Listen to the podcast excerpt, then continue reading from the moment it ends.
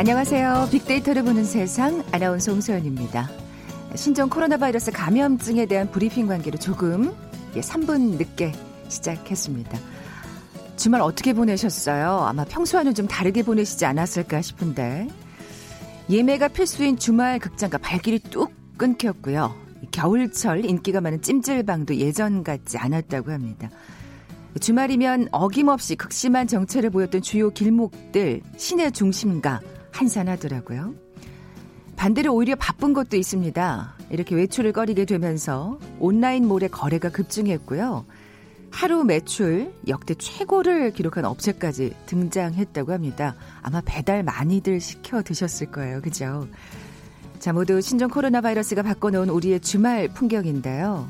노력하는 만큼 더 이상의 확진자가 발생하지 않기를 바라는 마음입니다. 해외에서 이 신종 코로나 바이러스 감염증 때문에 인종차별 논란까지 이어지고 있다고 하죠. 잠시 후 World Trend 빅데이터로 세상을 본다 시간에 자세히 살펴볼 거고요. 자, 올해 2020년 10대 글로벌 소비자 트렌드 중에 하나 재활용 혁명이라고 합니다.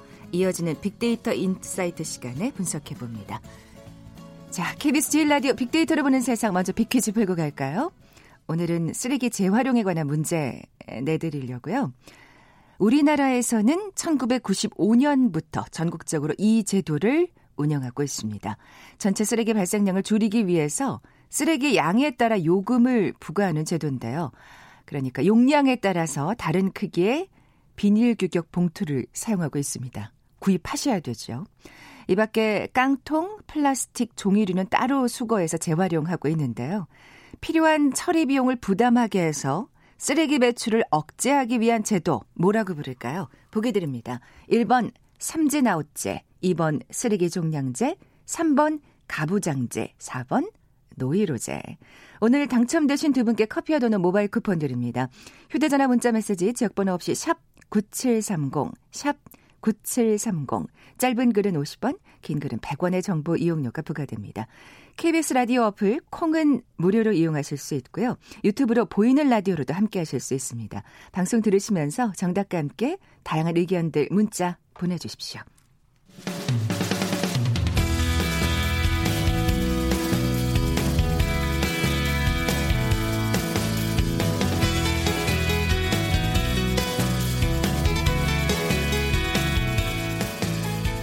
지구촌 화제 이슈를 빅데이터로 분석해보는 시간이죠. World Trend 빅데이터로 세상을 본다. 임상훈 국제문제평론가 나와 계세요. 안녕하세요. 네, 안녕하십니까. 네, 우리가 보는 세계 그리고 세계가 보는 우리로 나눠 살펴볼 텐데 먼저 네. 우리가 보는 세계는요? 우리가 우리가 보는 세계 키워드를요. 인종 차별 바이러스 이렇게 잡아봤습니다. 신종 코로나 바이러스가 아니라 아니고 인종 차별, 인종차별 바이러스. 군요 예. 그러니까 어쨌든 이 감염이 되기 시작하면은 무서운 속도고 이게 그 바이러스라고 하는 것이 그렇지 않습니까? 내가 피해자도 될 수 있지만 동시에 내가 가해자도 음. 될수 있는 것. 사실 지금 어 우리가 워낙 이 신종 코로나 바이러스 때문에 지금 세계가 촉각을 곤두세워서 그렇지 네. 정말 다양한 바이러스들이 있어요. 지금 네. 사실 미국에서는 뭐 독감이 예, 있다고 하죠. 8천 명이 사망했다고. 네, 예. 와 바이러스가 무서워요. 그렇죠. 예.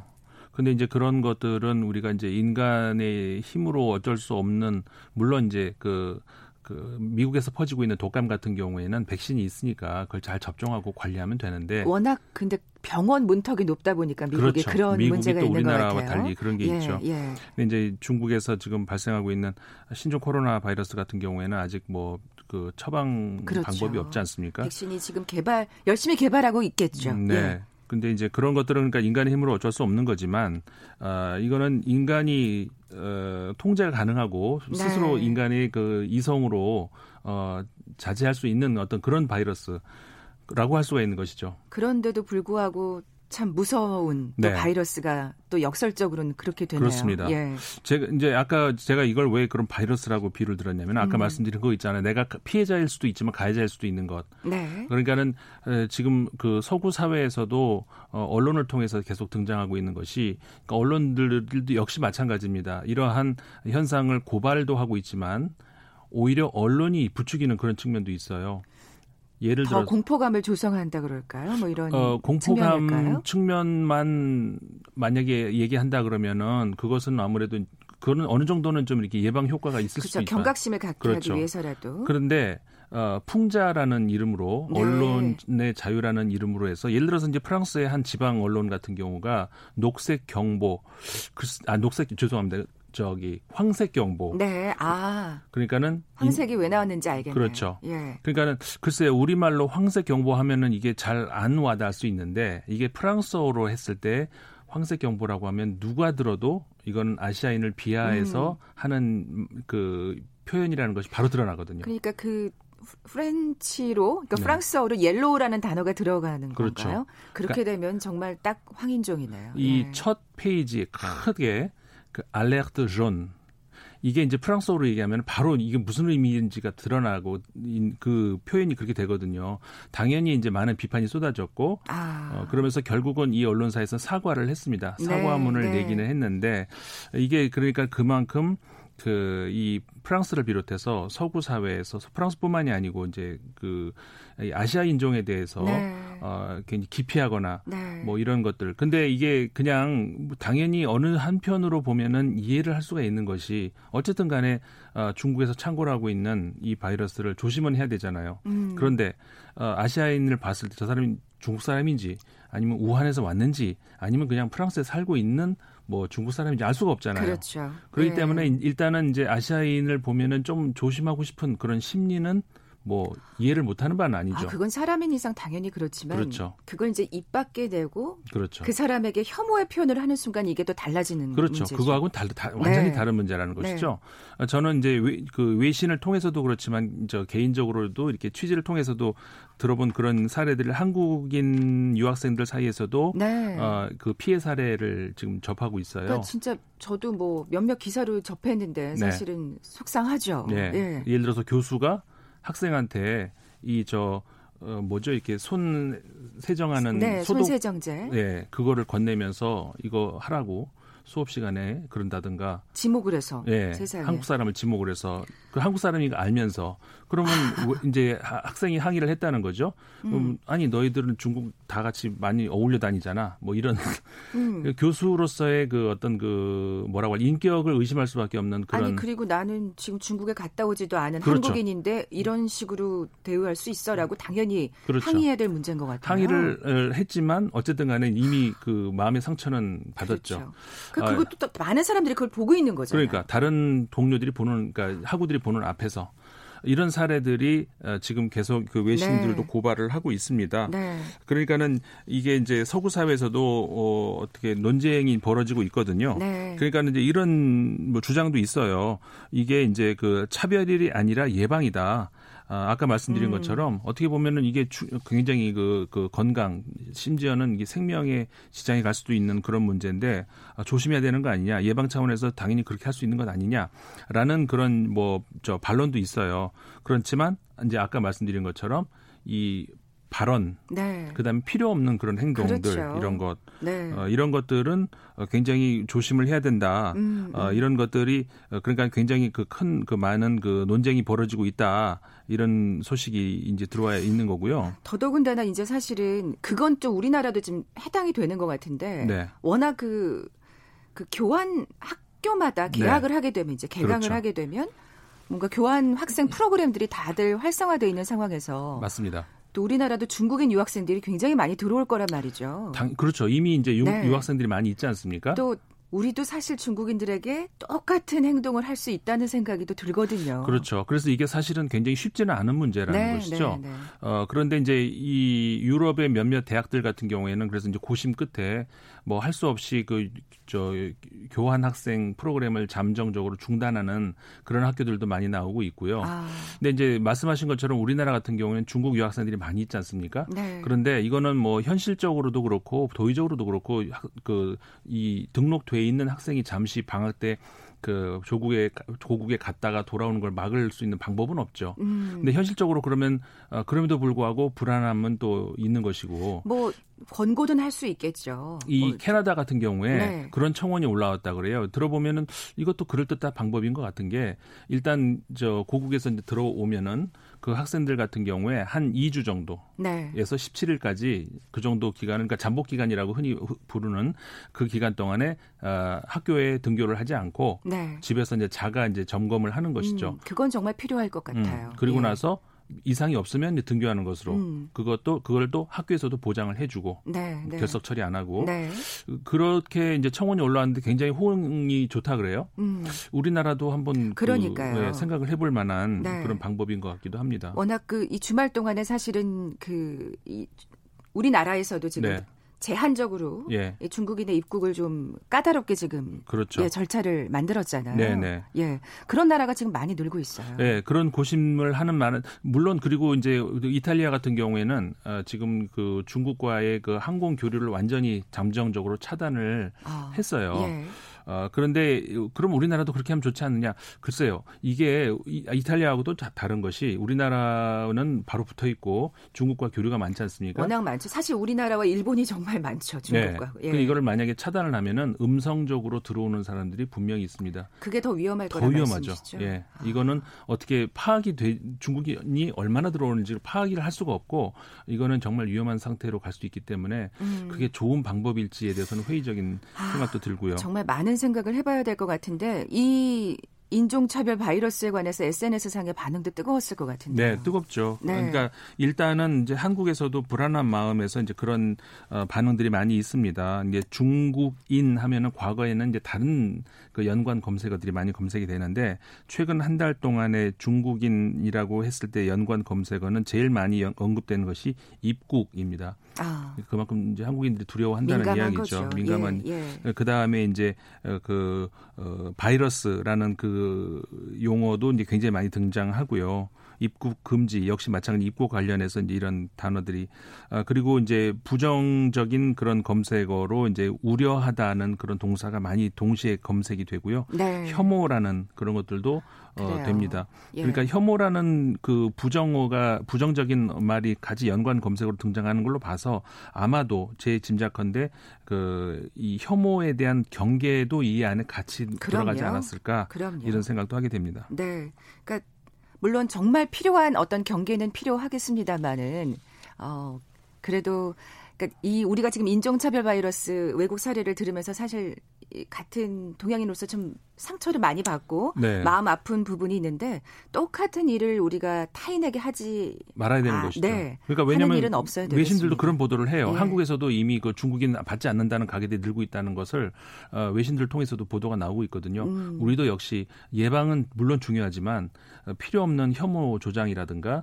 어떤 그 멸시라든가 이런 거는 정말 네. 조심해야 된다는 그런 생각이 듭니다. 네, 몸의 상처도 중요하지만 마음의 상처도 네. 정말 크니까요. 네. 자, 이제는 세계가 보는 우리 살펴 살펴볼 텐데요. 네. 키워드는요? 네. 이번 키워드는 그 핑크 벨트 프로젝트. 핑크 벨트 프로젝트. 프로젝트. 예, 무슨 말인지 잘 모르시겠죠? 네, 네. 딱 들어서는 이, 이, 벨트가 무슨 벨트냐면요. 이 우리 저기 태권도 같은 거 할 때 이 띠를 매잖아요. 네. 하얀 띠부터 시작해서 점점 올라가서 검은 띠까지. 근데 띠 그그 그 벨트 얘기입니다. 아, 이 태권도 얘기인가요? 네. 근데 오. 핑크 벨트. 그죠. 사실은 뭐 검은 띠, 노란 띠, 뭐 빨간 띠 이런 건 들어봤는데 그렇죠. 핑크색은 핑크색은 못, 못 들어보셨죠? 이게 예. 뭐냐면은 지난 18일 아, 호주 ABC 방송에서 보도를 한 내용인데요.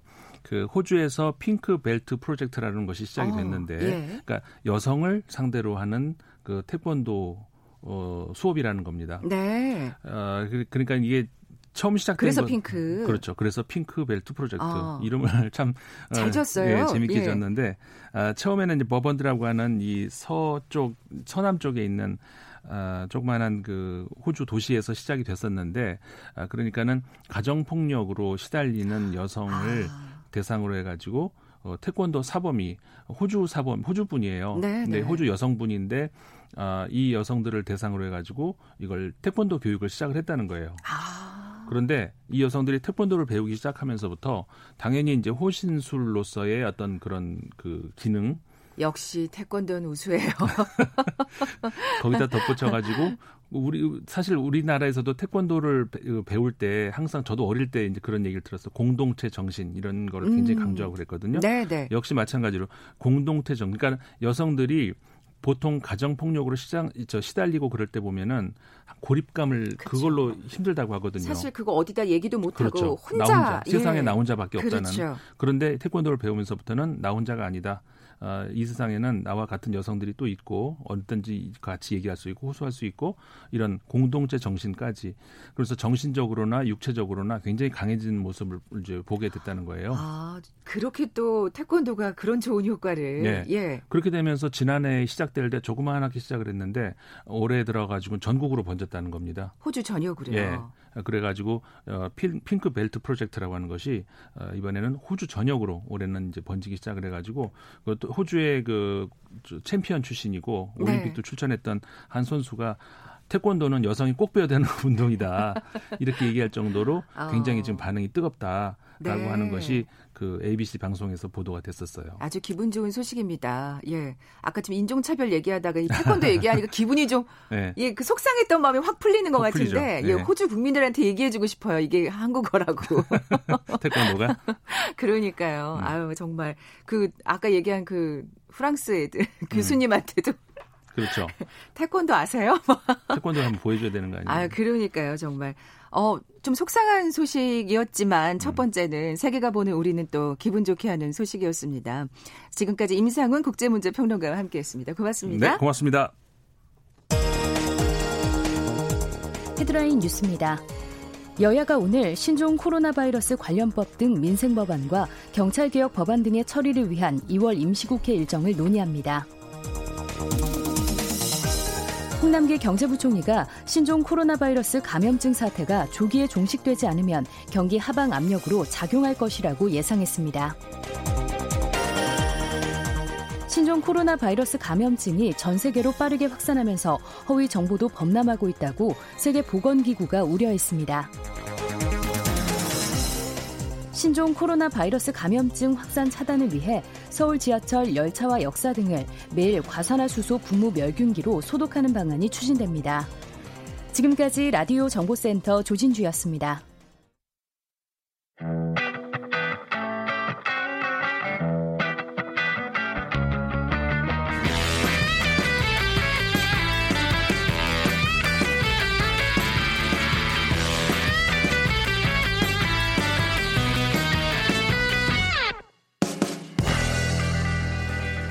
빅데이터를 통해 라이프 스타일과 소비 트렌드를 분석해보는 시간이죠. 마음을 읽으면 트렌드가 보인다. 빅데이터 insight. 타파크로스의 김용학 대표 나와 계세요. 안녕하세요. 안녕하세요. 빅퀴즈 다시 한번 내주세요. 네, 오늘은 재활용에 관한 얘기를 나눌 텐데요. 우리나라는 이미 1995년부터 전국적으로 재활용 쓰레기를 따로 분리해서 배출하는 제도를 운영을 하고 있죠. 전체 쓰레기 발생량을 줄이기 위해서 양에 따라 요금을 부과하는 제도를 운영하고 있는데요. 처리 비용을 부담하게 해서 쓰레기 배출을 억제하기 위한 제도 이것은 무엇일까요? 1번 삼진 아웃제, 2번 쓰레기, 쓰레기 종량제, 3번 가부장제, 4번 노이로제입니다. 아, 95년부터면 진짜 오래되었습니다. 꽤 됐네요, 네. 이제. 정답 아시는 분들 저희 빅데이터를 보는 세상 앞으로 지금 바로 문자 보내주십시오. 휴대전화 문자 메시지 지역번호 없이 샵 9730, 샵 9730입니다. 짧은 글은 50원, 긴 글은 100원의 정보 이용료가 부과됩니다. 콩은 무료로 이용하실 수 있고요. 유튜브로 보이는 라디오로도 함께 하실 수 있습니다. 자, 오늘의 키워드 재활용 혁명입니다. 아까 제가 여는 말에서 오프닝에서 이게 10대 글로벌 소비자 트렌드 중에 하나라고 잠깐 소개를 해드렸는데 맞습니까? 그렇습니다. 네. 세계적인 시장 조사 기관인 유로모니터 인터내셔널이 발표한 것인데요. 재활용은 저희가 늘 하고 있는 새로울 곳이 없는데 이제는 그렇죠. 혁명이다라는 얘기가 붙을 정도로 큰 변화가 아, 있는 것이죠. 오늘 이 단어에 방점을 찍어야 되는군요. 네, 그렇습니다. 예. 기존의 재활용 트렌드가 플라스틱 같은 유해 물질을 대체할 수 있는 상품을 개발한다 정도에 머물렀다면 네. 앞으로는 이거보다 더 나가서 색다른 비즈니스 모델을 만들거나 혁신적인 모습을 구현하는 쪽으로 변화하고 아, 있는 건데요. 정말 근데 그럴 필요가 있는 게 이 플라스틱 문제가 진짜 예, 뭐 사실은 그 여러 가지 마음 아픈 사진들을 봐서도 저희가 알고 그렇습니다. 있잖아요. 저희한테 경종을 울려준 바가 있죠. 네, 반, 뭐 빨대가 꽂힌 바다 거북이라든지. 예. 네, 기존의 소비자들이 이런 어, 이런 유해성 때문에 친환경 제품을 사용하는 것 정도에 머물렀다면 네. 앞으로는 여기서 더 나가서 폐기물을 공유하거나 재사용하거나 혹은 렌트하거나 리필하면서 어, 새로운 경제 가치를 만들어나는 쪽으로 바뀔 것이라고 예상을 하고 있는 건데요. 탄소 배출이 적은 채식을 선택하는 일종의 비건이라든지 아니면은 아주 원론적인 관점에서 환경 보호를 고려하는 어, 소비적 관점이 소비자들한테 생성이 되고 있는 것이죠. 그리고 굉장히 어떻게 보면 공격적인 적극적인 환경 보호 라고 할 수 있을 것 같아요. 그렇습니다. 그래서 혁명이라고 붙인 걸까요? 그렇습니다. 그래서 예. 재활용과 관련된 어, 기존에 존재하지 않았던 새로운 비즈니스 모델이 만들어지고 있는 것이고요. 특히 최근에 젊은 세대를 중심으로 이런 재활용 트렌드는 아주 윤리적이거나 선순환적인 모습을 띠고 있는 특성이 있거든요. 아, 네. 어, 기존의 순환 경제라는 어, 개념은 자원을 채취해서 대량으로 물건을 만들고 또 쓰고 난 물건을 폐기하는 이런 선형 구조에 있었는데 여기서 이렇게 폐기되는 자원을 재사용하는 대안적인 친환경 경제 모델로 나아가고 있는 겁니다. 음. 기존에 80년대나 90년대부터는 유엔이 어 유엔뿐만 아니라 전 세계 많은 나라들이 일명 3R이라고 부르는 환경 운동을 해 왔습니다. 절약, reduce죠. 재사용, reuse, 그리고 재활용, recycle 같은 네. 운동을 해왔지만 이게 소수에 머물렀거나 대중적이지 못했거든요. 그리고 또, 한계도 있는 것 같고요. 그렇습니다.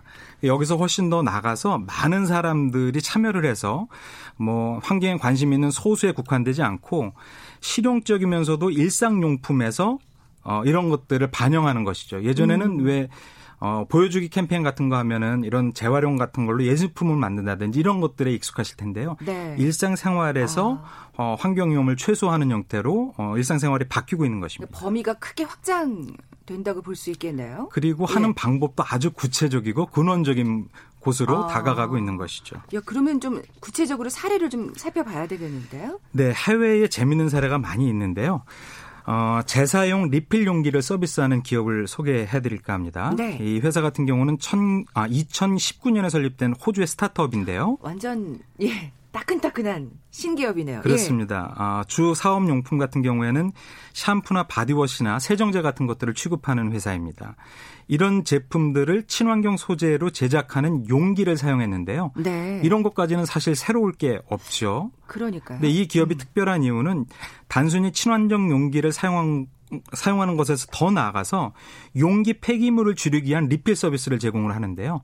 쓰고 남은 친환경 용기도 제품을 구매할 때 동봉되었던 반송 봉투에 용기를 넣어서 본사로 보내주면 아. 본사 같은 경우는 그렇게 어, 반송된 용기를 세척해서 리필 제품을 채워주고 다시 소비자한테 배달을 해줍니다. 이 친환경 소재조차도 그 양을 줄이겠다는 아주 적극적인 의지의 표현이네요. 네, 비즈니스 모델이 네. 굉장히 참신하고요. 그래서 시작 단계에서 약 7억 원 정도의 투자를 유치하기도 했고 크라우드 펀딩을 위해서 모금된 금액도 무려 8억 6천만 원 정도가 됩니다.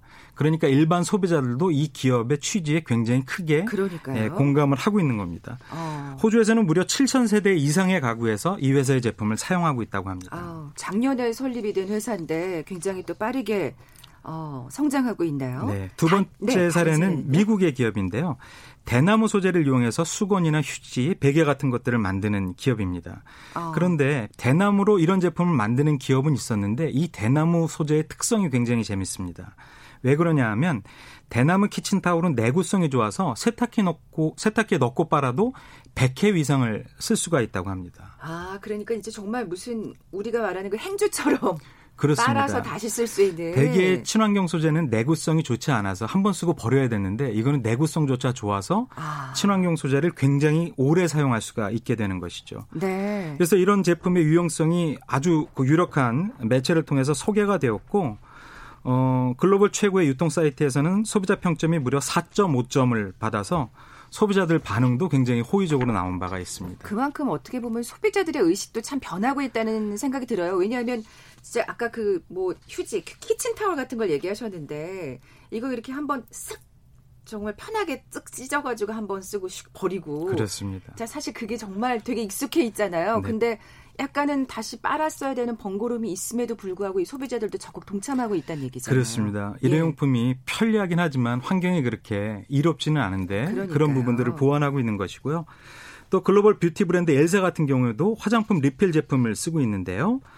어, 이 제품을 구매해서 그거를 리필을 하겠다고 신청을 하게 되면은 가격을 한 25에서 30% 저렴하게 재구매를 할 수가 있습니다. 아. 그래서 이렇게 구매되어 있는 어, 이렇게 쓸 수 있는 매장을 전 세계적으로 확장할 계획을 갖고 있고 소비자 만족도도 굉장히 높게 분석이 되고 있습니다. 아, 이 엘사는 사실은 우리나라에서도 좋아하는 네. 고객들이 많은데 그렇습니다. 잘 알려진 뷰티 브랜드이죠. 한번 아직까지 우리나라는 어떻게 돼 있는지 모르겠네. 한번 물어봐야 되겠네. 네. 확인해봐야 되겠네요. 자, 그럼 빅데이터 상에서 이 재활용 혁명에 관해서는 어떻게 나타나고 있습니까? 네, 2016년부터 19년까지 추이 조사를 해보니까 매년 어, 크게 증가를 하고 있는데 특별히 2018년에 비해서 2019년도가 무려 50% 가깝게 크게 증가를 했습니다. 아, 워낙 그때 그 충격적인 사실 사건들이나 사진들을 많이 봤어요. 이맘때쯤. 예. 그래서 그 내용을 살펴보니까 아주 두드러진 insight가 보이고 있는데요. 네. 연관어 중에 자연이나 건강, 안전, 천연, 플라스틱 이런 키워드가 높게 자리 잡고 있습니다. 특히 플라스틱과 환경부라는 부처의 이름은 어, 각각 54% 혹은 82% 이상 크게 증가를 했는데요. 아. 그러니까 새롭게 관련된 내용들이 플라스틱 대체 상품이라든지 재활용할 수 있는 환경부의 정책에 소비자의 관심이 크게 몰렸다라는 증명이고요. 2018년도에는 순위 안에 있지 않았으나 2019년도에 새롭게 등장한 키워드들을 보면 네. 어, 비건이나 그린카드 혹은 리필, 생활 습관 같은 키워드가 새롭게 등장을 하고 있습니다. 음. 그러니까 소비자들은 탄소 배출량이 적은 비건 식당 같은 것들을 선택하고 있기도 하고요. 네. 녹색 소비를 통해서 포인트가 적립되는 그린 카드를 이용하는 소비자도 크게 증가를 하고 있는 것이죠. 네. 그래서 많은 소비자들이 일부의 모습이 아니라 전반적으로 환경에 도움이 되는 근본적인 방, 법들에 대해서 관심이 크게 높아지거나 일상 생활 속에서 그런 것들을 실천하는 소비자가 늘어나고 있다라는 것이 음, 맞아요. 될것 같습니다. 정말 저도 그렇고 이 주변에서 봐도 그렇고 일회용품 쓸 때 좀 예전은 그냥 그냥 편하다고만 생각했는데 요즘엔 좀 죄책감이 들어요. 그렇습니다. 요즘 눈치도 보이고 남들이 네. 볼까 아 이거 좀 어, 좀 적게 써야 될 텐데 이런 생각도 항상 갖게 되는데 국내 기업들은 어떻습니까? 국내 기업들도 예. 해외 기업 못지않게 재밌는 사례가 굉장히 많은데요. 어, 많은 기업들이 특히 upcycle, upcycle과 관련된 프로모션을 적극적으로 진행을 하고 있습니다. 음. 국내 대형 유통기업인 S백화점 같은 경우에는 이 S백화점 자체가 여러 가지 사업 부문에 있어서 upcycle 캠페인을 벌이고 있는데요. 이 S백화점 안에는 뷰티 편집샵 브랜드인 시땡땡이라는 브랜드가 있습니다. 네. 근데 이 브랜드 같은 경우에는 초록우산 어린이 재단과 함께 폐 립스틱을 어린이 크레파스로 만드는 친환경 캠페인을 실시를 하고 있습니다. 아, 네. 굉장히 재밌는데요. 소비자가 구매한 지 오래되었거나 더 이상 쓰지 않는 립스틱을 이 브랜드에 많아요. 가져오면 예, 예. 립스틱 하나를 새 것과 교환을 해줍니다. 아. 소비자는 새로운 제품을 얻어서 좋고 그렇죠. 이렇게 모아진 폐 립스틱을 서울 지역의 아동센터와 복지관에 이 브랜드가 기부를 하고 있는데요. 이렇게 기부된 제품을 가지고 그림을 그릴 수 있도록 지원을 하고 있는 것이죠. 아.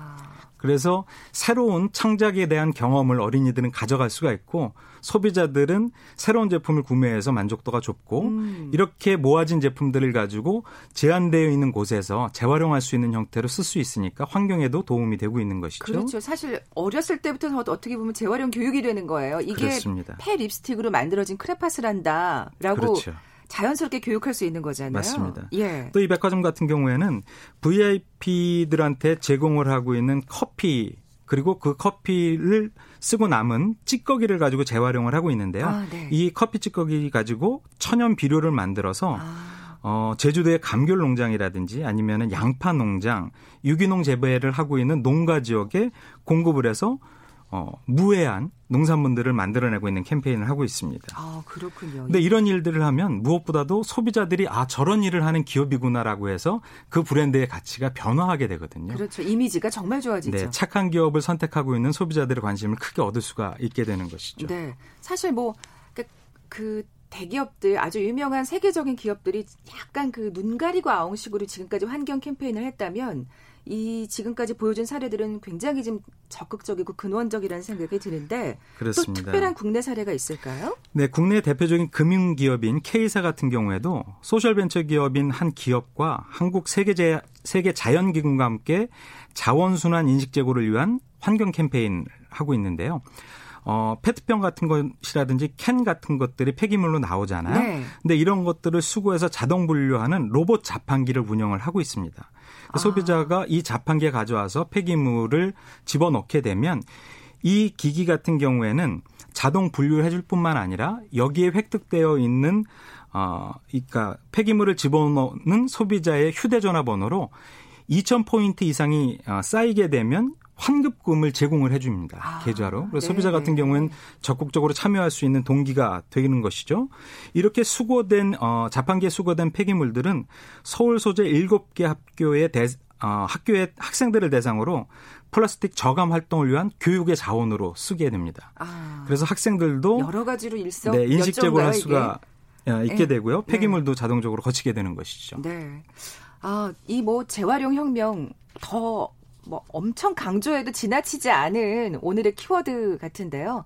앞으로는 좀 더 많은 사람들이 소비자들이나 기업들이나 더 적극적으로 참여를 해야겠죠.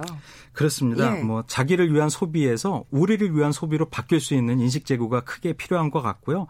또 소비자들 자체가 이렇게 근본적으로 바뀌고 있으니까 기업들도 소비자들을 위한 그리고 지구 환경을 위한 행동에 훨씬 더 적극적으로 동참을 할 수가 있게 되는 것이죠. 소비자를 의식해서라도 사실은 네. 참여할 수밖에 없는 기업들로서는 그렇습니다. 예. 자, 지금까지 빅데이터 insight 타파크로스의 김용학 대표와 함께 재활용 혁명에 관해서 오늘 알아봤습니다. 고맙습니다. 감사합니다. 자, 오늘 빅퀴즈 정답 알려드려야죠. 2번 쓰레기 종량제였습니다. 커피와 도넛 모바일 쿠폰 받으실 두 분입니다. 1820님. 청소업에 종사하신다고요. 쓰레기 엄청 많이 나옵니다. 아이고. 종량제 봉투 안 쓰시는 분들 너무 많고요. 쓰레기 반으로 줄이기 실천해 주십시오. 그렇습니다. 아무리 아, 아무리 강조해도 지나치지 않은 거죠. 또 2035님 멋진 말 해주셨네요. 코로나 바이러스 쓰레기 종량제 봉투에 다 담아버리고 싶어요. 정말 동감합니다. 두 분께 선물 보내드리면서 몰라갑니다. 빅데이터를 보는 세상 내일 11시 10분에 다시 오겠 5분에 다시 오겠습니다. 고맙습니다.